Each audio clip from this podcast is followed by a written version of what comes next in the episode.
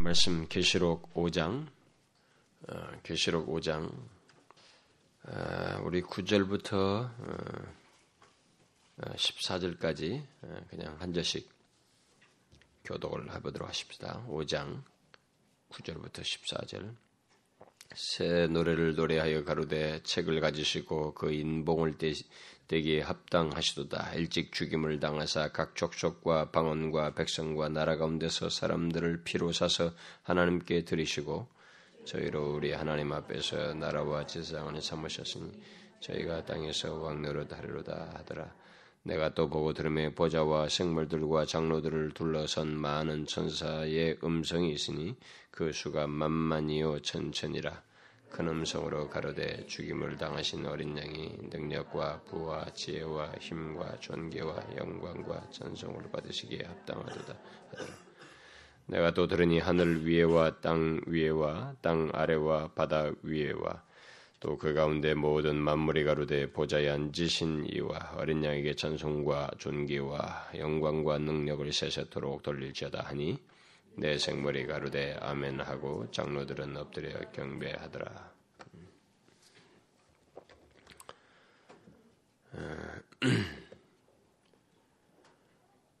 어, 우리는 그동안의 그 계시록을 어, 다 끝내고 예, 정리하는 시간을 지금 한 아마 오늘이 일곱 번째가 되는 것 같습니다만은 그 계시록 전체를 부분적으로 살필 때는 에, 아무래도 전체적인 그 흐름 속에서 부분을 보기보다는 부분 자체에 그 세밀한 내용들을 살피는데 우리가 주안점을 두었기 때문에 아무래도 그 계시록 전체를 관통하는 어떤 진리를 볼 수 있는 기회가 또 없었죠. 물론 서론에서 그런 것들을 개관적으로 언급을 했지만 그것만으로는 어, 계시록의 전체 속에서 흐르고 있는 아주 중요한 진리들을 우리가 다 헤아릴 수가 없기 때문에 그래서 우리가 다 결론적으로 이 계시록을 정리하는 시간을 지금 가지고 있는데 계시록을 관통하는 진리들 그것들을 갖고 있는데 음, 어, 오늘로서 아, 끝을 내려고 합니다. 그래서 결국 뭐 한 거의 2년에 가까운 그 계시록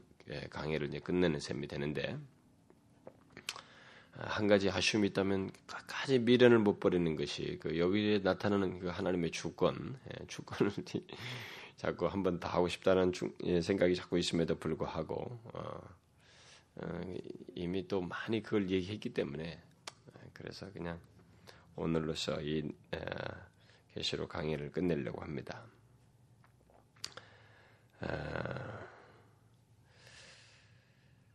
그리고 이제 다음 시간부터는 음, 성경에 기록되어 있는 어떤 권변 중, 권별 중에서 가장 짧은 아니 짧은 그 서신이면서 짧은 내용이면서 기독교의 진리를 굉장히 그 컴팩트하게 말이죠. 이렇게 막 응축되어서 그리고 어, 또 응축되어 있을 뿐만 아니라 굉장히 풍성한 진리를 담고 있는 그 에베소서를 어, 제가 굉장히 중요하게 생각하는 그 서신인데 음, 그또 공교롭게도 제가 초기에 그 계속 우리 주일날 오후 예배 그래서 꾸준히 계속 제가 하다가 어느 때부터인가 이게 좀 컨디션이 안 좋아지면서부터 제가 주일날 오후도 이제 격주로 하기 시작하면서 그리고 또 뭐, 뭐 매번 자꾸 빠지고 뭐 그래서 이게 이제 툭 끊겼단 말이에요.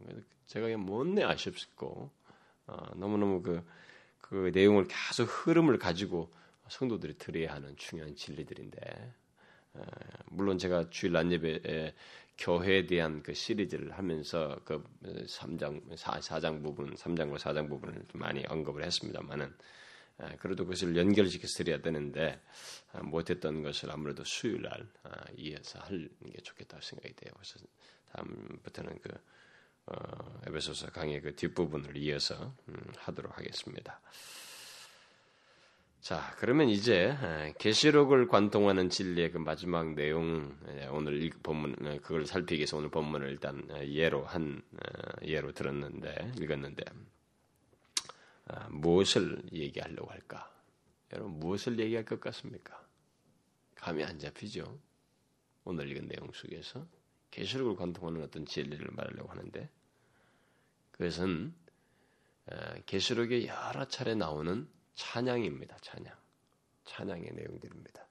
여러분 그동안에 계시록을 살피면서 찬양들이 많이 나오죠? 찬양의 구절들이 찬양에 하는 내용들이 많이 나옵니다.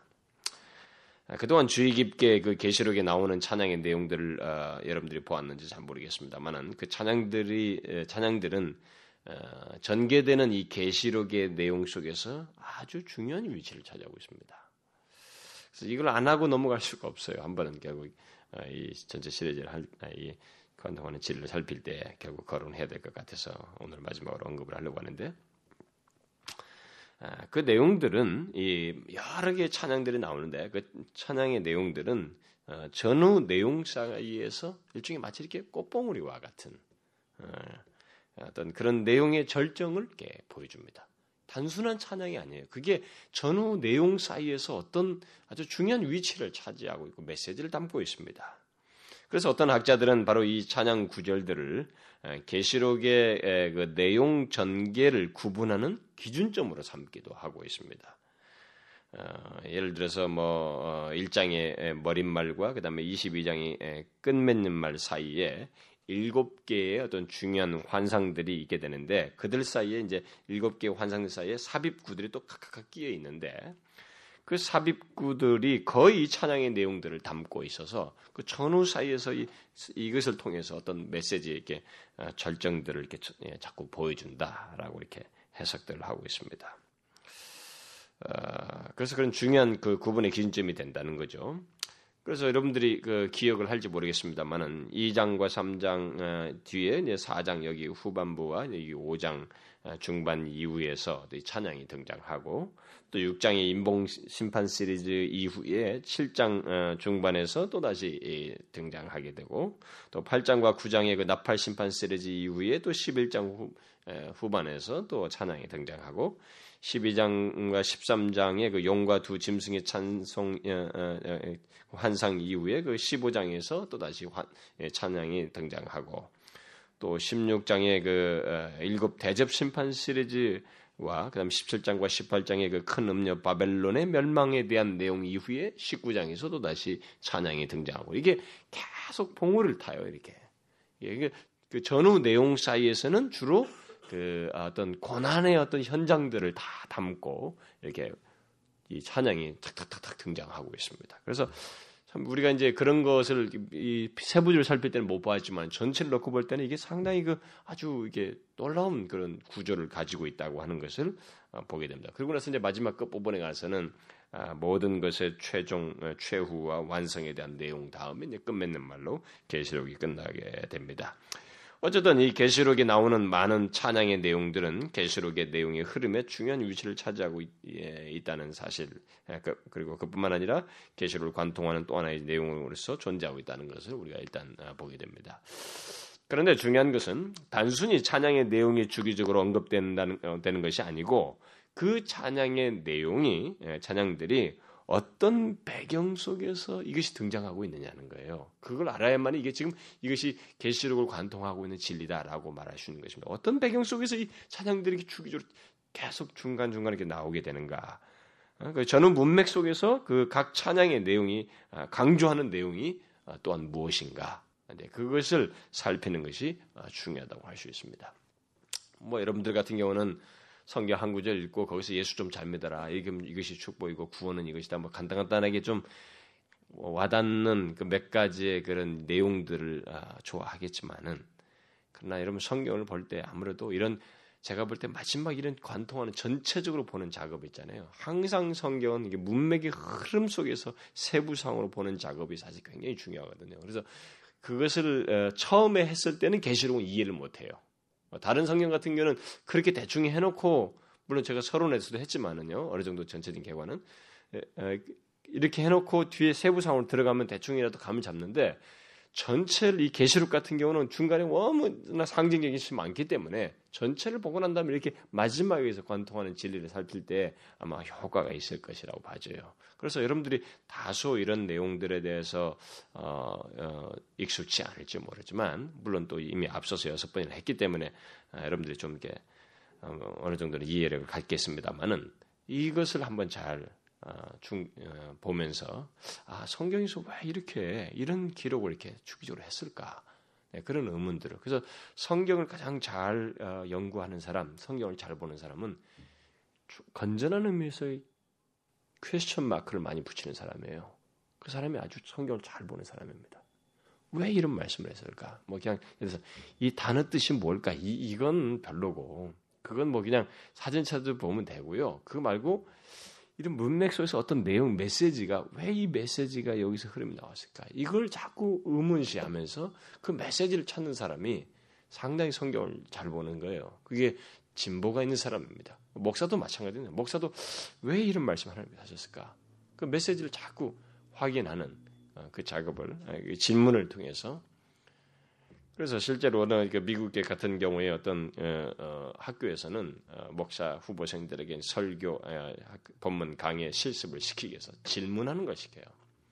무조건 각 텍스트마다 육하원칙으로 질문하라고 그래요. 그러면 한 구절 가지고 막 질문을 하고 그리고 또 나온 한 그 중에서 또 다른 한 문제가 또 질문 질문 질문하다 보면 막 한 구절에도 막 굉장히 많은 것을 성경과 연관시켜서 답을 내려야만 하는 어떤 구조를 찾아내야만 하는. 그래서 그런 작업을 통해서 사람들을 발전시키는 그래서 설교를 본문을 통해서 이렇게 설교를 이렇게 할 수 있는 그런 눈을 뜨게 하는 그런 실습을 직접적으로 시킵니다. 실제로 어, 외국의 신학교 같은 데서. 그러니까 그게 굉장히 중요한 거예요. 여러분과 저도 이제 어, 이런 걸 보게 될 때 질문을 하는 거죠. 왜 이렇게 찬양이 왜 이 자리에서 이렇게 탁탁탁 등장하면서 어? 어, 이게 왜 하나님께서 어, 전후 내용 속에서 분명히 약간의 인상이 부정적인 인상을 주는 좌, 전후 문맥 속에서 이런 극적인 내용들을 중간에 탁탁탁 이렇게 언급을 해주면 그 환상을 보여주시고 그 장면들을 그 천상에 찬송하는 그 내용들을 그들이 노래하는 그 중요한 내용들을 중간에 탁탁탁 삽입하고 있을까? 우리가 질문해 볼 필요가 있습니다. 아, 그래서 이제 그, 그런 내용 속에서 우리가 이런 것들을 먼저 살피는 게 중요하겠습니다. 그 어떤 배경 속에서 나와 있고 어, 전후 문맥 속에서 이 찬양의 내용들이 강조하는 것이 무엇인가라는 거. 그래서 뒤에 각 부분을 살피면서 이제 좀 더 구체적으로 이제 살피겠습니다만, 우리는 먼저 이 찬양들이 어떤 배경 속에서 나왔는지를 먼저 좀 유념할 필요가 있겠습니다. 사실 우리는 그동안에 그 전체 내용을 살피면서 이 찬양들이 어떤 배경 속에서 나왔는지에 대해서 틈틈이 언급을 했어요. 아, 그것은 전후 내용 속에서 이 세상을 지배하는 사단과 그의 세력의 활동 그리고 그 가운데서 고난을 받는 그리스도인들에 대한 내용이 이 찬양 전후에 항상 있었습니다. 여러분 기억하실지 모르겠어요. 또 읽어 보시면서도 금방 파악하는지 모르지만 이 찬양의 내용의 이 전후 배경은 관계는 사단의 역사, 악한, 악한 세력의 역사, 그리고 그들로 말미암아 고난 당하는 그리스도인, 막 이것이 전후 문맥이 딱 있어요. 그 가운데서 바로 이 찬양들이 중간에 계속 그 문맥 속에서 그런 관계 속에서 등장하고 있는 것을 보게 됩니다. 따라서 이 찬양들은 바로 그런 어, 배경과의 그 연관성 속에서 어, 떤 메시지를 결국 고난을 당하고 있는 이 땅의 지상에서 고난을 당하고 있는 그 교회 곧 그리스도인들에게 전달하기 위해서 이것이 등장하고 있다는 것을 우리가 보게 됩니다. 그러니까 의미가 있는 거예요. 하나님의 계시 속에는 굉장한 의도가 반영되어 있는 것입니다. 뭔가 의도를 담고 이런 메시지를 우리에게 주고 있다고 하는 것을 보게 되는 것입니다.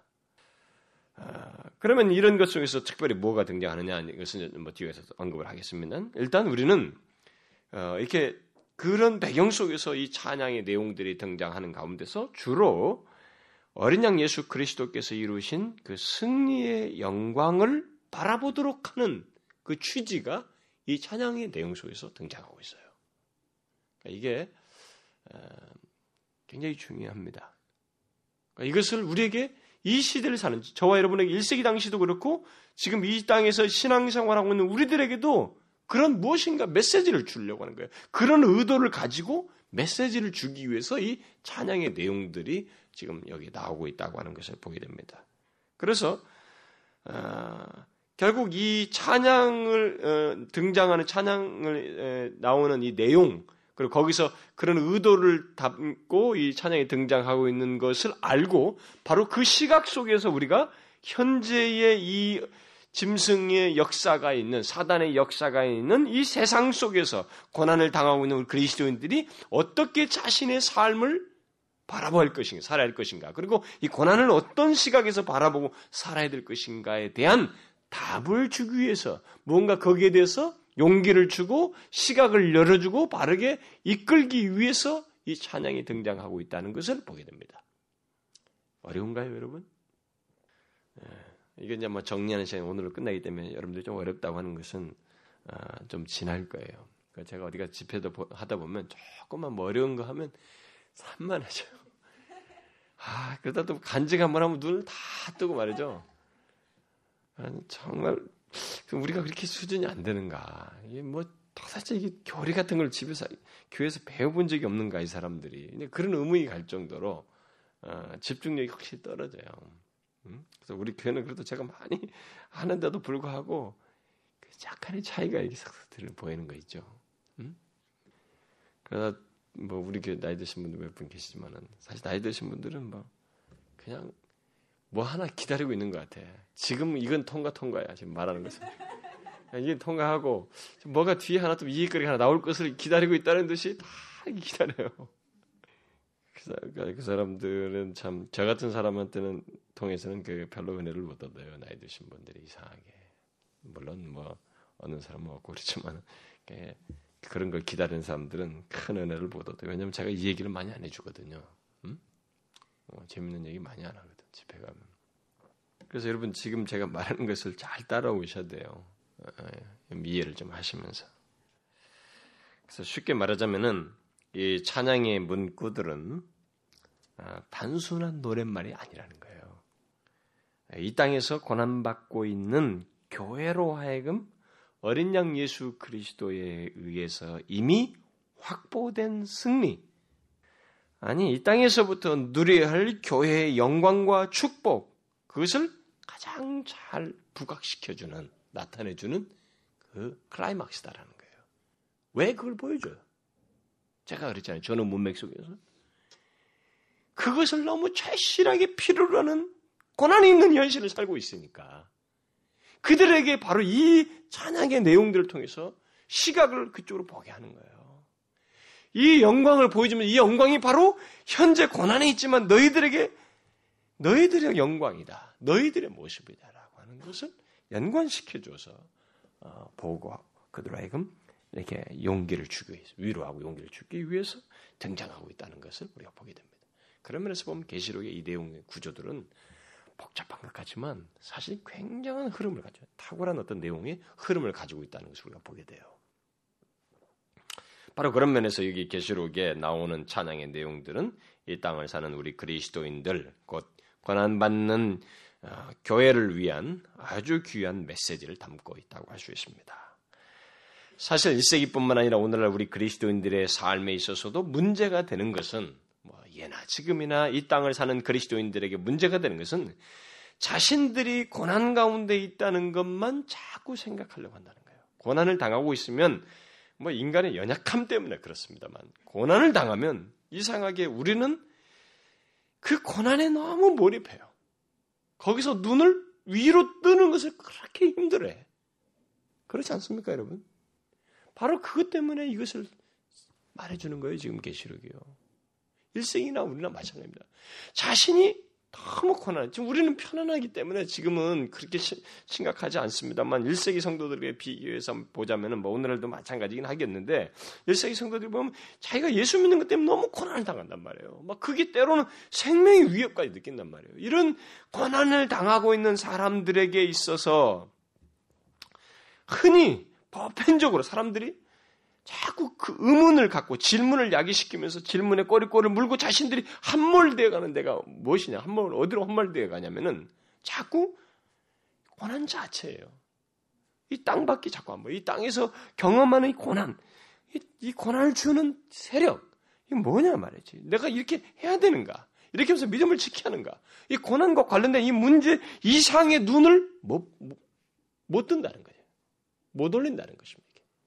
그런데 이 바로 찬양이 그건 뭐냐면 눈을 떠서 보게 해주는 거예요. 여기만 보지 말라는 거지. 바로 우리가 고난 가운데 있지만 이미 그리스도께서 이루신 영광이 있다는 거예요. 그래서 1세기 성도들이나 이 땅을 사는 많은 그리스도인들이 범하는 문제 중에 하나가 바로 이거예요. 문제가 되는 것이 자신들이 고난 가운데 있다는 것만 자꾸 생각하지 이미 그리스도께서 이루신 것의 영광을 보지 못한다는 거예요. 이게 문제인 거죠. 오늘 예수 믿는 사람들 중에서 상당수가 이런 잘못을 범하고 있습니다. 그런 계시록을 준 의도와 어, 엇갈리는 의도와 상반되는 태도를 많은 사람들이 가지고 있다 이 말입니다. 어떻게요? 자신들이 예수 믿으면서 겪는 어떤 어려움과 이 고난 그거 자체만 자꾸 생각하는 그리스도께서 우리를 위해서 이루신 것의 영광스러움을 바라보지 못한다는 거예요. 눈을 이렇게 뜨지 못한다는 거예요, 위로. 이 뜨지 못하기 때문에 기도도 못하는 안 하는 거예요. 응? 멈춰버려요. 아, 푸념하고 원망불평하면서 기도도 안 하는 거야. 이게 있으니까 기도도 하는 거거든요. 그 제가 오전 예배 설교할 내용이 이제 조만간 소망의 근거가 끝나가고 다음 주로 끝나고 들어간다고요. 그것이 소망의 근거가 동시에 기도의 근거가 되는 거예요. 그러니까 이걸 못 보니까 소망의 근거를 못 보니까 위를 못 쳐다보니까 기도가 안 되는 거예요. 그래서 주님은 1세기를 비롯한 모든 성도들에게 이 계시록을 아, 통해서 아, 특별히 찬양 구절을 통해서 이미 그리스도께서 이룬 영광과 축복을 보게 하고 있는 것입니다. 이 땅을 사는 그리스도를 믿는 우리들 곧 교회는 어, 고난을 피할 수가 없습니다. 고난을 피할 수가 없어요. 그러나 계시록을 통해서 어, 특히 이 찬양의 내용들을 통해서 주님이 우리에게 말씀하시려고 하는 것은 그리스도를 믿는 우리에겐 어, 승리와 영광이 현재부터 있다라는 거예요. 이게 한 위로 찬양의 문구를 통해서 보여주지만 그것을 결국 현재를 사는 사람들에게 연결시켜서 보여주기 위해서 연관시켜서 그리고 그것을 현재부터 알고 누리도록 하기 위해서 주고 있는 거예요. 그래서 앞으로 어, 어, 이런 그 어, 찬양의 문구에서 말하는 내용이 이게 앞으로 있을 어떤 가능성을 얘기하는 것이 아니고 이미 그리스도에 의해서 이루어진 것에 기초해서 그래서 사실상 영광 가운데 속한 자로서 또 승리의 교회로서 승리를 얻은 자로서 현재에 있다라고 하는 것을 말해주는 그런 중요한 역할을 이 찬양의 문구들이 하고 있습니다. 그래서 이것은 바울의 말을 빌리자면은 우리가 이 땅에서 고난을 받고 있지만 우리는 그리스도와 함께하는 후사로서 존재한다는 것. 바로 그 사실을 상기시켜 주는 내용으로서 이 찬양의 내용들이 등장하고 있는 것입니다. 그래서 계시록의 찬양 내용들은 바로 그것을 강하게 특별히 이제 강조해 주고 있죠. 그래서 오늘날 우리처럼 커다란 핍박을 당하지 않고 예수 믿는 예수를 믿는 우리들에게 있어서는 이 같은 의도가 담긴 찬양의 내용들 이 메시지가 크게 와닿지 않을 수 있어요. 어, 그럴 수 있습니다.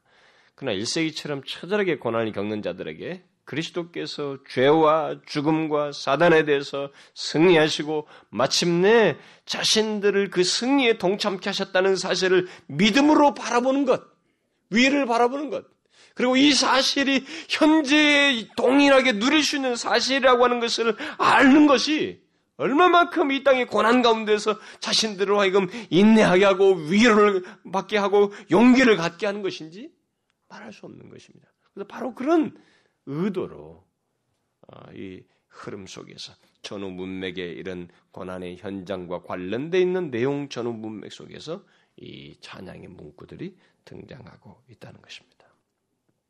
그리고 실제로 1세기 성도들은 그런 고난 중에서 그런 사실을 통해서 소망 가운데 그래서 그들을 가장 그 어려운 현실 고난 당하는 데서 그들하고 막 힘을 불어넣고 말이죠. 용기를 갖게 하고 끝까지 인내하겠다는 게 뭐냐면 다 소망이었어요.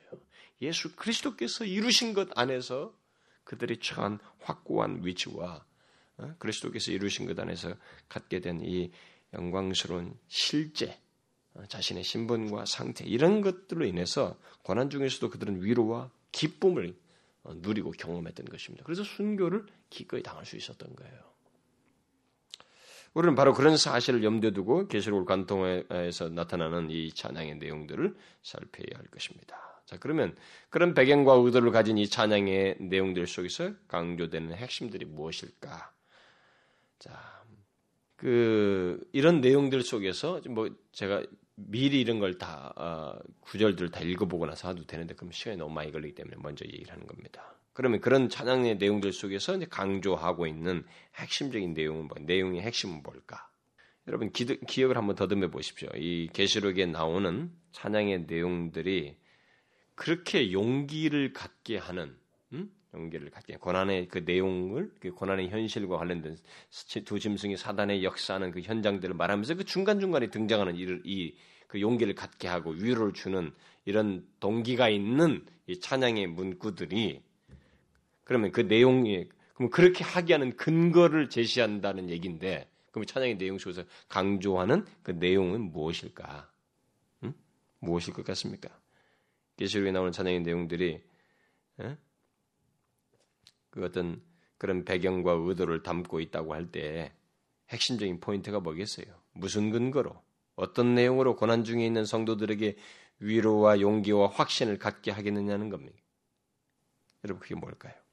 여러분이 그것을 파악한다면 그동안 여러분은 계시록을 제대로 이해한 사람이에요.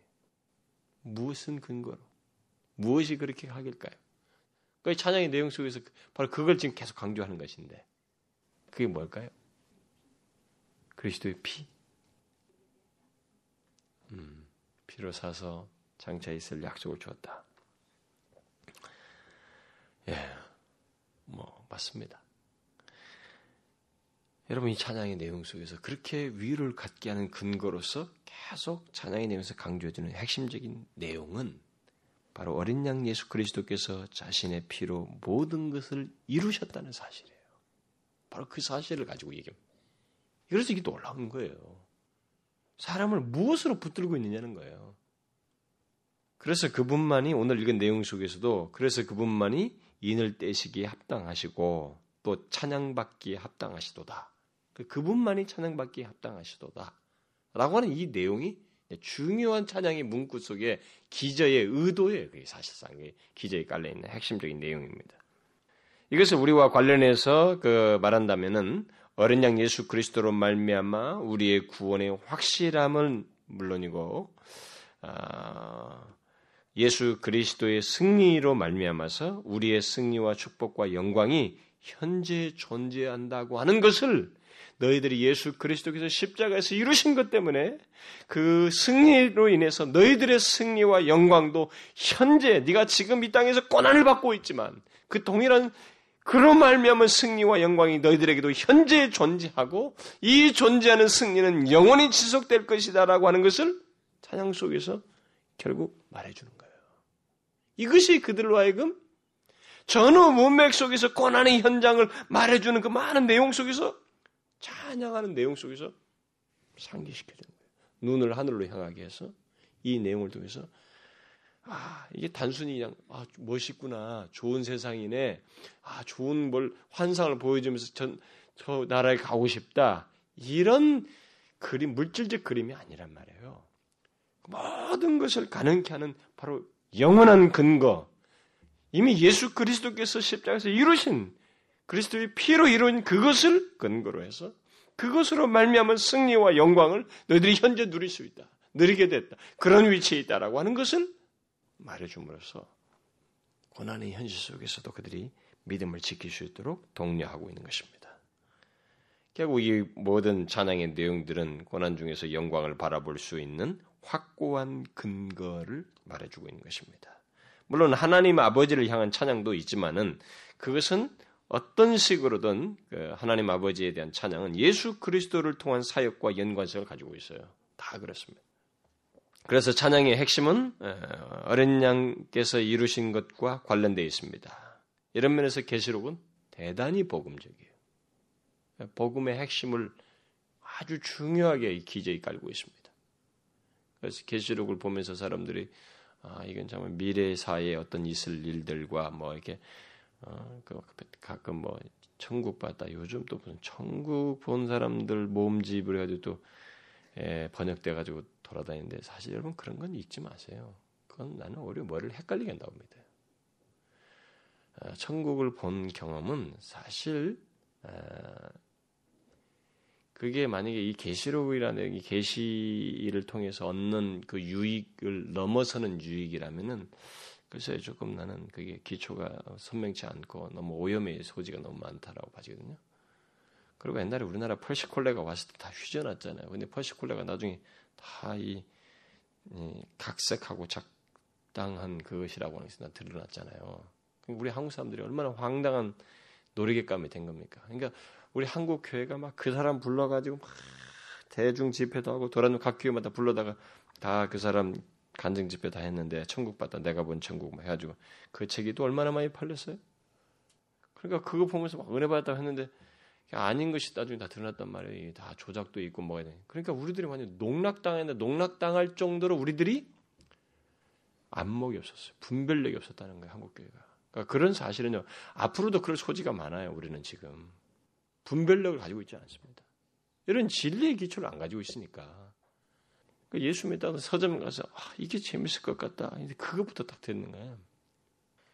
그래서 자꾸 흥미주로 예, 찾는 그런 그래서 그게 나는 한국 교회가 음, 이런 계시록조차도 이런 것에 여기서 말하는 핵심이 마치 내가 본 천국 해가지고 어떤 천국의 멋있는 장면 그리고 막 환상적인 것을 주로 말할 것이라고 생각한다는 것 자체가 결코 성경적이지 않은 거예요. 성경과 동떨어진 시각을 가지고 있어요. 이게 벌써 빗나간 의도와 태도를 가지고 있는 거예요. 계시록은 그게 의도가 아닙니다. 여러분 그게 핵심이 아니에요. 대단히 복음적입니다. 그게 핵심이에요, 결국. 그것을 근거로 하는 가운데서 지금 고난의 현장 속에 있는 그들에게 지금 그 장면, 물질적인 세계의 아름다움을 보여주는 그 끝부분에서 최종적인 완성, 모든 것을 더 이상 생각할 것이 없는 최후의 장면으로 보여주는 것이고 지금 중간중간 보여주는 것은 계속 완성될 무리, 14만 4천 명이 셀 수 없는 무리들 보는데 하나님을 찬송하는 무리가 있는데 왜 찬송하는 무리를 왜 보여줘? 왜? 무슨 찬송하는 게 소망이 됩니까? 거기. 다 모여서 하나님 앞에 찬송하는 무리 그 장면이 무슨 동기부여가 되냔 말이에요. 찬송하는 현장 자체가. 그게 아니잖아요. 무슨 근거로 거기 있느냐. 바로 어린 양 예수 그리스도로 십자가에서 이루신 그 확고한 기초로 말미암아 지금부터 네가 그, 그 자리에 있는 것과 동일한 것 같은 위치와 영광과 축복을 네가 지금 현재 가지고 있다는 것을 보게 보여주는 거 아닙니까? 고난의 현장 속에서 살아가는 그리스도인들에게 바로 그런 핵심을 말하기 위해서 그런 장면들이 다 등장하는 것인데, 아, 이것을 갖다가 무슨 잘, 뭡니까, 환상적인 그런 얘기를 하는 것처럼, 어? 뭐 내가 본 천국이라든가 그 그림 뭐, 그런 것을 주로 말하는 것처럼 생각하고, 그런 얘기 막, 사람들이 좋아하지 뭐, 막 얼굴 희색들이 많이 해요, 진짜. 제가 지금 부목사 할 때 그런 사람 불러, 담임 목사님 불러오라고 해가지고, 그 해서, 뭐 저는 섭외도 안 했습니다만 마음에 안 들어가지고 솔직히. 그래서 아주 왔어요. 왔는데 뭐 정말 한심스러워요. 제가 뒤에서 들으면서요. 꿈에서 무슨 환상을 봤다는데 처음부터 끝날 때까지 반짝반짝 얘기만 하는. 아, 그런데도 은혜 받았다고 다들 뭐 나이 드신 분들은 더해요. 아주 그냥 그게 굉장히 성경을 모르는 것이에요. 우리가 성경을 너무 체계적으로 모른다는 것을 보여주는 것입니다. 이봐요. 얼마나 복음적입니까? 계시록의 핵심이에요. 이렇게 위로 보여주는 장면도 결국은 이 땅에서 고난을 당하고 있는 고난의 현실 속에서 예수를 믿는 사람들에게 도움을 주는 기초, 근간이 되는 것. 그걸 말해주기 위한 것이거든요. 너무 주관적인 우리가 그런 것을 너무 좋아해요. 어, 기, 말씀을 들어도 기, 나를 기분 좋게 하는 것. 나를 흔들리지 않게 하는 기초를 주는 것보다는 나를 기분 좋게 하는 것. 뭐 하나님조차도 나를 일단은 뭔가 감동 주는데 기분 좋게 하는 그 하나님을 추구하는 데 초점을 맞추는 것이 오늘날 예수 믿는 사람들의 성향입니다. 그게 얼마나 위험한지 아셔야 됩니다. 굉장히 위험한 거예요. 그래서 사단에게 넘어가는 거예요. 자, 바로 이제 그런 내용들을 말하고 있다는 것을 염두에 두고, 그러면 이제 구체적으로 내용들로 간단히 이런 것이 언급된 내용들을 간단하게 훑어보도록 합시다. 우리는 먼저 찬양의 내용들을 이제 살피기 앞서서 이제 한 가지를 먼저 또 염두에 둘게 있습니다. 그것은 뭐냐면 아, 계시록 서론에 그 찬양의 내용들과 연관지은 내용을 먼저 계시록 서론에서 1장에서 아, 요약적으로 어, 요한이 말을 해주고 있습니다. 그 찬양의 핵심이 핵심을 어, 요약적으로 요약해서 서론적으로 아, 말하고 있는 것을 우리가 좀 잠깐 먼저 볼 필요가 있어요. 그 여러분 그 요한복음 아, 요한계시록 1장 그 5절부터 음, 여러분 보게 되면은 5절부터 어, 7절 그리고 이제 1장 후반부를 보게 되면 에, 여러분 한번 잘 보세요. 5절부터 7절 사이에서 예수 그리스도와 물론 이제 뒷부분도 나와서 1장 후반부도 나옵니다만은 예수 그리스도를 얘기하면서 이게 지금 요약이에요. 뒤에서 나오는 모든 예수 그리스도에 대한 묘사, 결국 찬양에서도 나오는 묘사인데 이제 그것의 요약이에요. 요약인데 뭐가 나옵니까, 여러분? 예수 그리스도의 삼시제가 나와요. 삼시제. 예수 그리스도와 관련된 삼시제가 과거, 현재, 미래 시제와 관련된 예수 그리스도의 어떤 연관된 그 모습들이 다 등장하고 있습니다. 그럼 과거는 뭐예요? 그리스도께서 충성된 증인으로 죽으셨고 이미 죽은 거예요. 또 그렇게 하심으로써 곧 그의 피로 우리를 우리의 죄에서 해방시키셨고 이게 다 과거. 그러니까 이게 이것을 아는 것이 찬양을 아는 데 굉장히 중요한 겁니다. 이 삼시제를 그가 이미 죽으셨고 그 죽으셔서 우리를 죄에서 해방시키셨어요. 이게 과거예요. 오고 오는 모든 사람들은 다 이거입니다. 그래서 에베소서 2장도 그랬잖아요. 우리가 이미 그리스도와 함께 죽고 살았다고 그러죠. 하늘에 안침받았다는 말을 했다고 그랬죠. 그게 다 과거 시제로 썼단 말이에요. 그거예요. 죽었고 죽으셨고 또 우리를 죄에서 해방시키셨고 또 죽은 자 가운데서 먼저 나셨습니다. 이게 부활하셨다는 거죠. 다 과거 얘기예요. 그리고 거기에 덧붙여서 6절에 또 과거에 이루신 것이 있죠. 6절 상반절에서 뭐예요? 우리를 하나님 아버지를 위해서 나라와 제사장, 곧 제사장 나라가 되게 하셨다. 그래서 우리가 예수 그리스도를 믿는 사람들에게 이것은 다 예수 그리스도께서 이미 과거에 행하신 것에 의해서 우리들이 같이 과거에 가진 것으로 이미 과거에부터 그가 죽으시고 살아나신 것들 십자가에 죽으시는 것에서부터 우리가 이미 같이 소유하게 된 것으로 말하고 있습니다. 이것을 환상 속에서 아니 그 찬양의 내용 속에서 계속 얘기하고 있어요. 어? 그때부터 있었 있게 된 것이다. 이게 과거에 있었던 일입니다. 그리고 이제 현재 그리스도 현재와 연관된 것이 있습니다. 뭐예요? 그리스도는 5절 어, 중반절에서 언급된 대로 땅의 임금들, 땅의 왕들의 머리, 곧 통치자가 되시고 현재 통치자이셔요. 그리고 이것에 덧붙여서 생각할 수 있는 현재 그리스도는 뒤에 18절과 20절에서 시사하는 것처럼 땅의 왕의 통치자일 뿐만 아니라 누구 무엇의 통치자예요? 교회의 통치자이시고 교회의 보호자이시며 교회를 쥐고 있잖아요. 교회의 보호자시며 사망과 음부의 열쇠를 가지고 계신 분입니다. 예수 그리스도에서 현재 그러신 분이에요. 그리고 6절 하반절 말씀대로 현재도 살아계시고 세세토록 살아계실 분입니다. 현재로부터 영원토록 현재 현재 지금 지금부터 지금도 그렇고 영원토록 살아계실 분이에요. 이게 예수 그리스도의 현재의 입지예요. 현재 상태의 모습입니다. 여기서 나오는 시제는 우리의 시제예요. 하나님에게는 삼시제가 해당되지 않습니다. 모든 것이 현재로서 존재하시기 때문에. 근데 이건 우리의 시제로서 나눌 수 있는 문제예요. 그러신 분이시라고 말을 하고 있어요. 그 다음에 이제 미래와 관련해서 미래에는 7절에서 말한 것처럼 그리스도께서 어떻게 해요? 구름 타고 오실 것이다. 재림하실 거죠. 그때 각 사람의 눈이 그를 볼 것이고 땅에 있는 모든 족속, 다시 말해서 온 땅의 모든 사람들이 충격에 사로잡히게 될 것이다. 장차. 그래서 그들은 충격과 함께 슬픔에 쌓이게 될 것이라고 하는 것을 말해주고 있습니다. 이 내용 속에서 이제 가장 강조하고 있는 내용은 이 세 가지 시제와 관련된 예수 그리스도 내용에서 가장 강조하고 있는 내용은 그리스도께서 자신의 피로 모든 것을 이루시고 현재 현재 모든 것을 다스린 분으로 계신다고 하는 사실입니다. 아직 미래 다시 오실 얘기는 지금 아직 이루어지지 않았어요.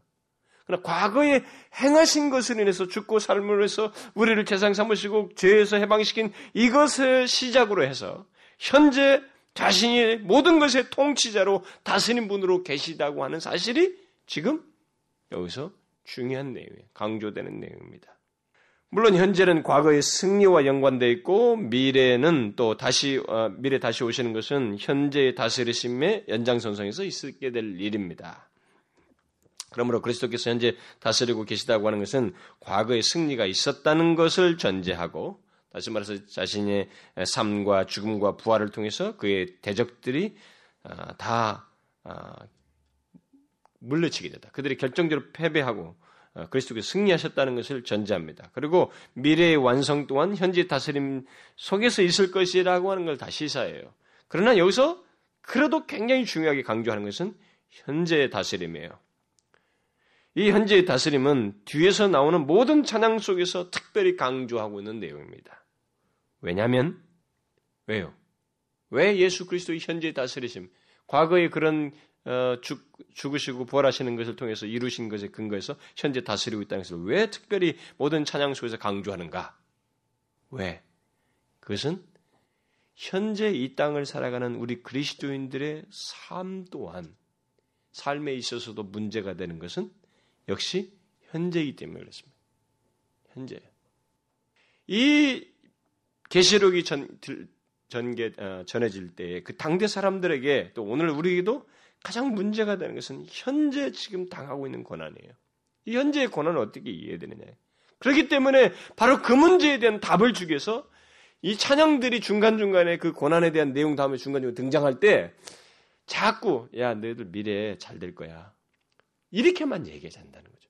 분명히 그림은 보여준 것은 미래적인 그림인 것 같은데 환상은 무엇인가 미래에 완성될 장면을 보여준 것 같은데 놀랍게도 그 내용은 거기에 등장하는 예수 그리스도는 현재 자신의 주권과 다스리심을 행하시는 예수 그리스도예요. 현재를 강조하고 있습니다. 그러니까 이게 중요한 메시지예요, 계시록에서. 뭡니까? 고난당하는 우리들에게 있어서 하나님 예수 그리스도의 현재의 다스리심으로 말미암아 우리가 그런 입지에 있다는 것입니다. 현재 다스림을 받고 있는 상태에 있으며 그러기 때문에 어떤 것도 너희들을 흔들리지 못한다. 교회를 마음대로 하지 못한다. 너희들을 이렇게 이렇게 마음대로 못한다. 라고 하는 사실을 말해줌으로써 고난의 현장 속에서 하나님 앞에 온전한 삶을 살도록 믿음을 지키도록 권매 용기를 주는 것입니다. 아, 그런 거 보게 되면 뭐 제가 부분 부분 설명할 때는 그런 걸 다 설명할 수 없었지만은 사실 전체를 살펴볼 때 우리는 성경에서 감추어진 아주 중요한 진리, 어떤 신학의 체계 같은 것을 아, 발견하게 되는 것입니다. 그래서 현재 고난받고 있는 사람에게 현재 다스리신 주님의 모습을 통해서 위로와 용기와 힘을 주고 있는 것입니다. 바로 그 장면이 이제 1장에서 먼저 나온 이것이 이제 다 연관돼서 나오고 있습니다. 그래서 이제 가장 먼저 나오는 찬양이 이제 4장과 5장에 나오겠는데 여러분 표서는 자꾸 보시면 돼요. 이 4장과 5장은 앞에서 2장과 3장의 뒤에서 나오는 것이죠. 그래서 2장과 3장에서 나온 게 뭡니까? 이 지상에 있는 일곱 교회가 고난을 당하고 있습니다. 고난을 당하고 있는 일곱 교회예요. 그들이 너무 힘들어하고 있습니다. 그렇죠? 이미 지난 시간에 다 얘기했어요. 고난을 당하고 있는 교회의 모습이에요. 그것과 관련된 어떤 사람들은 여기 4, 5장의 찬양이 6장의 뒤에서 나오는 6장의 인봉심판 시리즈와 연관을 가지고 있다고 하는데 그건 중요하지 않아요. 어떤 것과 연관지냐는 굳이 말을 하는 것은 중요하죠. 왜냐하면 저는 문맥 속에서 그것이 등장하기 때문에. 그래서 저는 문맥 속에서 현재 고난당하는 교회, 그리스도인들에게 예수 그리스도로 말미암은 승리를 지금 그들에게 말해주고 있기 때문에 그것이 예, 중요한 거예요. 예. 그래서 어쨌든 이 사장은 어, 모든 것의 근원인 어, 하늘 보호자를 보여줌으로써 하나님을 말하고 고난 중에 있는 교회로 하여금 시선을 하늘로 향하도록 하고 있습니다. 그런데 초점은 더 중요한 초점은 그 보좌에 앉으신 분에게 있다고 하는 그것만 장면 보여준 게 아니라 보좌에 앉으신 하나님 그분의 오른손에 봉인된 책이 있어요. 인봉된 책이 있다고. 지금 이것으로 지금 문제가 초점이 쫙 포커스가 맞춰지는 거죠. 맞춰지고 있습니다. 그런데 아무도 이것을 취할 자가 없는 거예요. 어, 그래서 요한이 막 울잖아요. 어? 아무도 없는 거죠. 그런데 그 책을 인봉을 떼시기에 합당하신 유일한 분이 등장하십니다. 그게 누구예요? 일찍 죽임당한 어린 양 예수 그리스도입니다. 그리고 실제로 어린 양 예수 그리스도께서 보좌와 내 생물과 장로들 사이에 서 계시고 서셔서 마침내 그것을 취하십니다. 아, 바로 그가 그 자리에 분명히 어린 양 예수라고 하는데 어린 양 예수, 어린 양 예수는 사도 요한은 이 어린 양 예수를 말할 때 계속 염두에 두는 건 뭐냐면 죽임당한 어린 양 예수예요. 그게 기본적으로 깔려 있습니다. 그런데 죽임당한 어린 양 예수께서 지금 그 어린 그 봉인된 책을 취하시기 위해서 보좌와 내생물 장로들 사이에 서 계시네. 뭡니까? 뭘 얘기하고 있어요? 그리스도가 어떤 위치에 있다는 거예요? 거기서는 어린 양과 사자상으로도 나옵니다만 바로 사자의 모습이기도 하고 승리한 그리스도의 현재 모습을 보여주는 거예요. 현재 그리스도께서 그런 위치를 가지고 계시다는 거예요. 그래서 그는 승리하신 분으로서 그 봉인된 책을 취하시기에 유일한 분으로서 마침내 보좌에 앉으신 오른손에서 취하시고 어, 자신의 그 이 모든 것의 권세를 주신 분이시라는 것을 드러내십니다. 그걸 현재적으로 보여주고 있어요. 그러자 내 생물과 24장로가 찬양을 합니다. 그것이 5장 9절 내용이죠. 책을 가지시고 그 인봉을 떼시기에 합당하시도다. 일찍 죽임을 당하사 각 족속과 방언과 백성과 나라 가운데 사람들을 피로 사서 하나님께 들으시고 아, 저희로 우리 하나님 앞에서 나라와 재상을 삼으셨으니 저희가 땅에서 왕노로 타리로다. 여기서 찬양의 핵심이 뭡니까?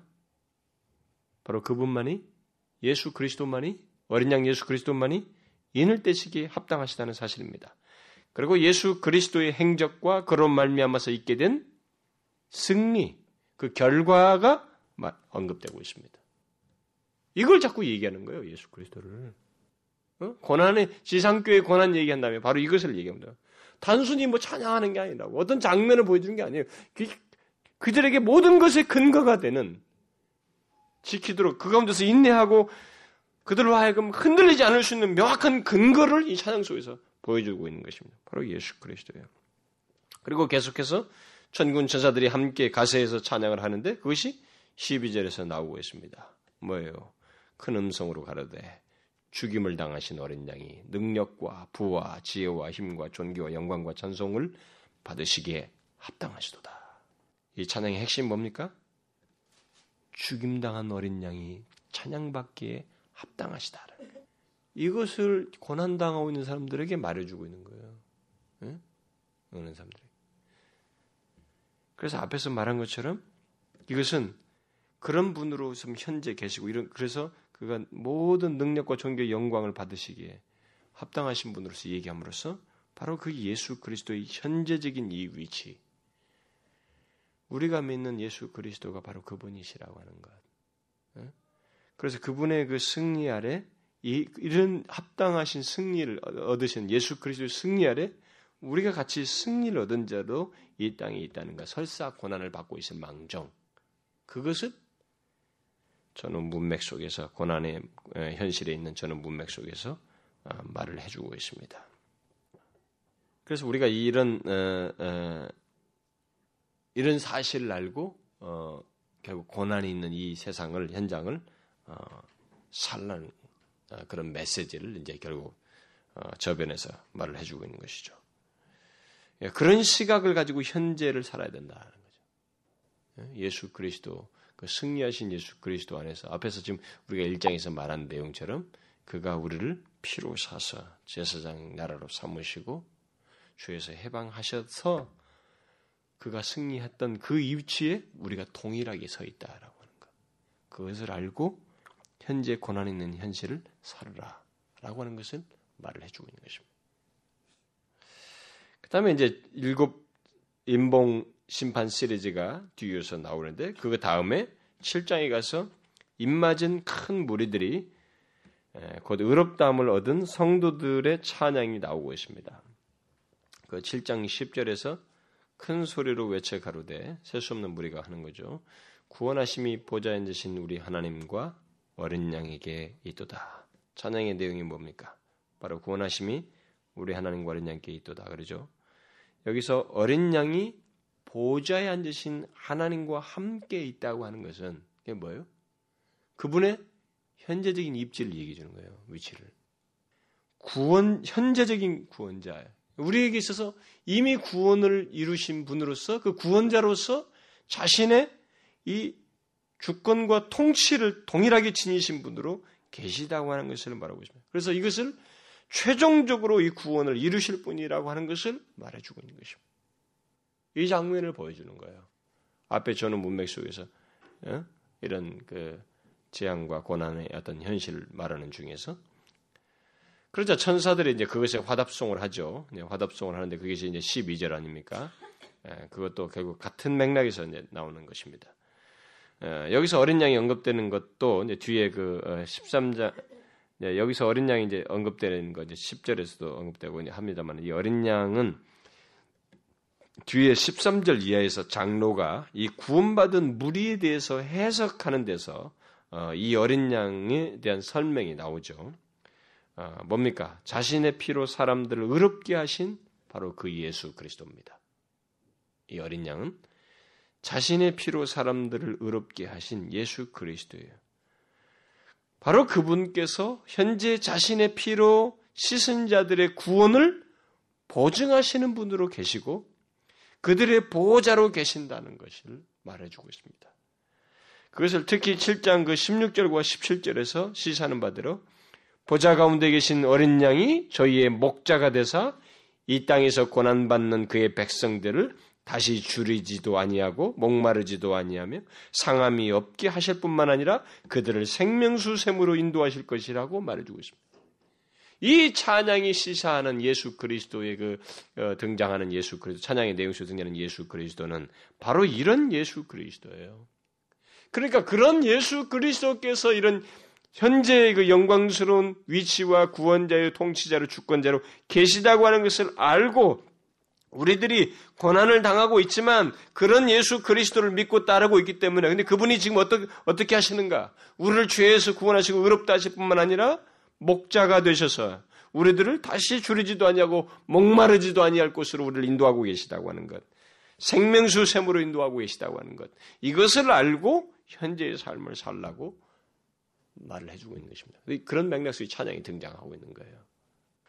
그래서 이 찬양의 내용은 고난 가운데 있는 그리스도인들에게 음, 바로 이런 메시지를 아, 고난에 대한 내용이 나오는 그 전후 문맥 속에서 반복해서 이제 말을 해주고 있는 것입니다. 이게 자꾸 반복되는 거죠. 그래서 다음에 일곱 나팔 심판 시리즈가 나오는데 그 다음에도 또 그 이후에 11장 여러분 보세요. 11장 그 15절에서 큰 음성들이 하늘에서 나가는데 뭡니까? 세상 나라와 우리 주와 그 예수 그 그리스도의 나라가 되어 그가 세세토록 왕노로 타르로다.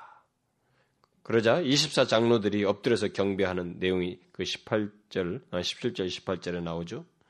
감사함나는 옛적에도 계셨고 시방도 계신 주 하나님 곧 전능하신 이여 친히 그 권능을 잡으시고 왕노로 다시도다 이방들이 분노함에 주의 진노가 임하여 죽은 자를 심판하시며 종 선지자들과 성도들과 또 물은 대소하고 주의 이름을 경외하는 자들에게 상 주시며 또 땅을 망하게 하는 자들을 멸망시키실 때로소이다 하더라. 이 두 찬송에서 우리가 발견하는 것이 무엇입니까? 그것은 그리스도의 나라의 최종적인 영광과 마지막 심판이에요. 결국 우리 주 예수 그리스도의 승리와 그 사역의 결과를 말해주고 있습니다. 그런데 이 찬송이 나오는 그 배경, 그 전후 문맥이 뭡니까? 여러분 이 앞서서 나온 내용이 뭐예요? 두 증인의 순교 아닙니까? 두 증인은 교회를 말한다고 그러죠. 그 교회가 얼마나 그 처절한 극심한 고난과 핍박을 당하고 있습니까? 근데 바로 그런 배경 속에서 이 찬송을 보여줌으로써 그들에게 말을 듣게 함으로써 뭘 얘기해줘요? 하늘의 영광과 주권을 보게 하는 것입니다. 예? 그리스도의 나라가 어떤 나라이냐 말이에요. 그리스도 나라가 최종적 그리스도 나라의 그 최종적인 영광 그리고 반대로 그를 대적하는 자들에게 있게 될 마지막 심판을 보여줌으로써 너희들이 이 땅에 고난을 당하고 있지만 너희들의 현재 위치는 바로 승리한 그리스도의 나라에 속한 하나님 나라에 속한 백성으로 있다라고 하는 것. 바로 그 나라의 백성이다. 이 사실을 얘기하는 거예요. 그래서 이 장면을 보여주지만 계속 이 땅이 고난당하고 있는 그리스도인들의 현재적인 시제로 계속 연결시키고 있는 것입니다. 이 찬양의 의미가 바로 그거예요. 현재 시제로 연결시켜서 현재를 그리스도를 온전히 믿는 그리고 자신들의 그 어, 견고한 위치에 있다고 하는 것을 예, 깨닫게 하기 위해서 그 고난의 전후 문맥 속에서 이런 메시지를 찬양을 통해서 말을 해주고 있는 것입니다. 그래서 고난이 전부가 아니라는 것이죠. 어, 더욱이 패배란 그리스도의 교회에게는 없다고 하는 사실을 말해주고 있는 것입니다. 예, 그리스도의 교회는 우리가 이런 계시를 통해서 다른 여러 가지 결론을 내릴 수 있습니다만은 한 가지 문구로 우리가 기억하자면은 그리스도의 교회, 그리스도의 교회에 속한 그리스도인에게는 결코 패배가 없다는 것입니다. 패배가 없다는 거예요. 안 돼요. 그, 그 얘기를 계속 강조하는 겁니다. 14만 4천 명과 동수 얘기할 때도 그 얘기잖아요. 지상에서 14만 4천 명, 하늘에서 14만 4천 명 똑같은 동수를 얘기할 때도 바로 그거거든. 결코 패배가 없다는 거예요. 그 수 그대로 하나님 교회, 하나님 나라의 완성된 하나님 나라의 그 숫자다. 그 얘기를 하는 거 아니에요? 그 다음에 이제 또 용과 두 짐승에 대한 내용이 나오고 그 이후에 15장에서 그 짐승을 정복한 성도들의 노래가 나오고 있습니다. 그 15장 3절과 어, 4절에 어, 하나님의 종 모세의 노래 어린 양의 노래를 불러가로되 주 하나님 곧 전능하신 이시여 하시는 일이 크고 기이하시도다. 만국의 왕이시여 주의 길이 의롭고 참되시도다. 주여 누가 주의 이름을 두려워하지 아니하며 영화롭게 하지 아니하오리까 오직 주만 거룩하시니이다. 주의 의로우신 일이 나타났음에 만국이 와서 주께 경배하리이다 하더라. 이 노래를 모세의 노래, 어린 양의 노래라고 하는데 이것은 모세가 이스라엘을 인도하여 그 홍해를 건넌 것처럼 성도들이 2절에서 어, 말하는 것처럼 불이 섞인 유리바닷가에 선 성도들이 어떤 그런 연단을 그들과처럼 동일하게 어떤 연단을 통과한 자들이라고 하는 것을 말해주는 것입니다. 그렇죠? 이미 앞서서 충분히 그런 걸 언급했죠. 결국 이 노래의 핵심은 하나님께서 역사 속에서 이스라엘을 구원하시려고 어, 어떤 역사적인 일을 행하셨던 것처럼 예수 그리스도께서 새 언약의 중보자이신 어린 양 예수 그리스도에 의해서 그의 구원 사역에 의해서 역사 속에서 있었던 구원 사역에 의해서 영적인 출애굽이 성취되었다고 하는 것을 말해준 것입니다. 그러니까 이것이 단순히 구약의 모세 얘기를 꺼내는 게 아니라 이것은 결국 모세를 통해서 출애굽시켜서 구원이 있었던 것처럼 역사 속에 있었던 것처럼 바로 새 언약의 중보자신 예수 그리스도 어린 양에 의해서 출애굽됐다. 영적인 출애굽됐다. 구원받게 됐다고 하는 것. 바로 그것을 얘기하는 것입니다. 그걸 얘기하기 위해서 이, 이 얘기가 예수 그리스도의 얘기는 특별히 안 나와도 바로 그런 배경 속에서 얘기를 하고 있어요. 그래서 이 노래를 부른 자들은 짐승을 이긴 자들로 지금 언급되고 있죠. 어, 근데 그들의 이김은 무엇으로 이김인가? 바로 오직 예수 그리스도의 승리에 근거한 이김입니다. 그러니까 승리하신 그리스도를 믿음으로써 얻은 승리라고 하는 것을 말해주고 있습니다. 결국 이 찬양 또한 이 땅에서 고난 중에 있는 그리스도인들에게 그리스도께서 이루신 승리 안에서 삶을 살도록 말을 해주고 있는 것입니다. 그래서 여러분 이 메시지를 계속 고난에 대한 어떤 고난의 배경이 되는 얘기 나온다면 이런 것이 자꾸 나올 때 반복해서 나올 때 그 메시지를 우리가 놓치지 말아야 돼요. 그 1세기 성도들이 그 메시지를 주는 것이기 때문에 우리도 동일하게 놓치지 말아야 됩니다. 그러니까 우리가 이 땅에서 고난 가운데서도 패배하지 않을 수 있는 명확한 근거를 가지고 있다는 거예요. 명확한 근거를. 뭐예요? 네? 뭡니까? 예수 그리스도께서 이루신 명확한 것이 있다는 거예요. 그의 승리가 바로 우리의 승리다는 거예요. 그 입지와 그 상태로서 우리가 현재 존재하고 있다. 그걸 자꾸 보여주는 거예요. 이 찬송을 통해서. 중간중간, 중간중간. 그리고 마지막으로 어, 나오는 것이 그 일곱 대접 심판 어, 시리즈 다음에 어, 일곱 심판 시리즈와 그다음에 큰 음녀 바벨론의 멸망에 대한 내용 뒤에 19장에서 그 허단 무리들의 찬송이 하늘에서 울려나는 걸 보게 되죠. 그런데 이 내용 전에 여러분 음녀 바벨론이 뭡니까? 뭐 어떤 내용이 나옵니까? 음녀 바벨론이 피에 질릴 정도로 그리스도인들을 핍박해서 피로 그냥 얼룩지게 했다. 얼마나 많은 사람들을 순결했냐 말이에요. 바벨론이 그리스도인들을. 바로 그런 내용 이후에 나오는 이제 찬송이 예, 찬양이죠. 여러분 그 그래서 19장 그 1절과 2절을 보게 되면 이 일 후에 내가 더니 하늘에서 허다한 무리의 큰 음성 같은 것이 있어 가로되 할렐루야 구원과 영광과 능력이 우리 하나님께 있도다. 그의 심판은 참되고 옳은지라 음행으로 땅을 더럽게 한 큰 음녀를 심판하사 자기 종들의 피를 그의 손에 갚으셨도다. 그리고 6절과 8절, 6절에서부터 8절을 보게 되면 또 내가 들으니 허다한 무리의 음성도 같고 많은 물소리도 같고 큰 되성도 같아서 가로되 할렐루야 주 우리 하나님 곧 전능하신 이가 통치하시도다 우리가 즐거워하고 크게 기뻐하여 그에게 영광을 돌리세 어린 양의 혼인 기약이 이르렀고 그 아내가 예비하였으니 그에게 허락하사 빛나고 깨끗한 세마포를 입게 하셨은즉 이 세마포는 성도들의 옳은 행실이로다. 자, 여기서 말하는 것이 무엇입니까?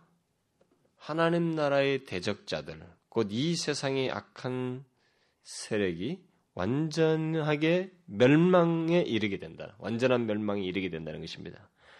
바로 그들로 인해서 교회가 그동안 핍박받고 순교의 피를 많이 흘리게 됐지만 하나님의 공의는 결코 끝나지 않는다.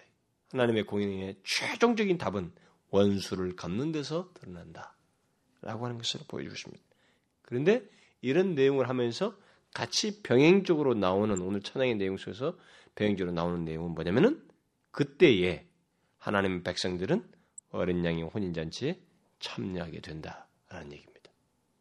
이 찬양은 바로 그런 최후의 전망을, 그런 최후의 전망을 이 땅에서 고난받고 있는 그리스도인들에게 말해주고 있습니다. 그리고 마침내는 교회의 보호자시요 목자된 주님에 의해서 이 땅에서 고난받는 그리스도인들 곧 교회가 새 하늘과 새 땅으로 인도된다고 하는 것을 말을 해주고 있습니다. 그래서 계시록의 마지막 부분은 이 땅에서 고난받던 교회가 최종적으로 이르게 되는 상태와 모습이 무엇인지를 말해주는 것으로 끝나고 있습니다. 이 부분에 대해서 우리는 이미 여러 차례 살펴보았습니다만 그 최종적인 모습이 뭡니까? 그 고난 가운데 있었던 그들에게 그 계속 보여준 그 장면, 그것을 통해서 예수 그리스도께서 이루신 승리 안에 있다고 하는 것, 그것을 기억하고 고난 속에서 인내할 것을 얘기하는 그 장면의 최종적인 답이 뭐예요? 실제로 고난이 없는 더 이상 고난이 없는 그 어린 양 그리스도로 말미암아서 있게 된 영광스러운 결과, 결론, 열매를 얻는 것으로 등장하죠. 그래서 우리가 21장과 22장의 새하늘과 새 땅 얘기가 바로 그 얘기 아닙니까? 여러분 그거 보시면은 우리가 많이 읽었습니다만은 어? 그 21장 3절과 4절을 보십시오. 내가 들으니 보좌에서 큰 음성이 나서 가로되 보라 하나님의 장막이 사람들과 함께 있음에 하나님이 저희와 함께 거하시리니 저희는 하나님의 백성이 되고 하나님은 친히 저희와 함께 계셔서 모든 눈물을 그 눈에서 씻기심에 다시 사망이 없고 애통하는 것이나 곡하는 것이나 아픈 것이 다시 있지 아니하리니 처음 것들이 다 지나갔음이로라. 이게 그 견고하게 마지막으로 내려지는 결론이에요. 그 어, 모든 메시지 속에서 말한 것에 대한 그 결론, 정리된 결론을 얘기하고 있죠. 그런데 여기서 이제 우리가 이 오늘 살피는 내용 속에서 기억할 것은 이런 상태에 있게 된다고 하는 것 자체보다는 이런 상태에 있다는 것 자체보다는 더 중요한 것이 찬양의 내용들이 강조하는 더 중요한 것이 있습니다. 그것은 어린 양 예수 그리스도로 말미암은 승리를 이런 결론에 가기에 앞서서 현재부터 누리게 되었다는 사실이에요. 제가 앞에서부터 계속 강조했습니다만 이 찬양의 내용들이 중간중간에 그런 배경 속의 고난의 현장 속에서 배경 속에서 나왔을 때에 계속 강조해 주는 것은 21장에서 말한 이 결론이 아니에요. 이것은 그야말로 결과적으로 마지막에 다다른 얘기고 계속 그것을 통해서 그동안에 예, 강조하고 있는 것은 현재 문제예요. 현재. 앞에서도 말했죠. 현재 문제인데 바로 예수 그리스도로 말미암은 승리를 이 땅에 권한을 받고 있는 그리스도인들이 현재 누리게 되었다. 그리고 그것을 계속 누리게 될 것이며 영원히 누리게 될 것이다. 네, 그런 내용을 강조해 주고 있습니다. 이미 예수 그리스도께서 어, 바로 이것을 위해서 어, 이 땅에서 이루셨고 죽임을 당하셨고 또 이것을 우리에게 주셨기 때문에 어, 이미 앞에서 1장을 얘기하면서 그런 걸 했잖아요. 예, 그렇기 때문에 이 땅을 사는 우리들에게 있어서 현재 우리들이 설사 고난 중에 있다 할지라도 우리는 그리스도께서 이루신 승리를 소유한 자로서 삶을 살아야 한다는 것입니다.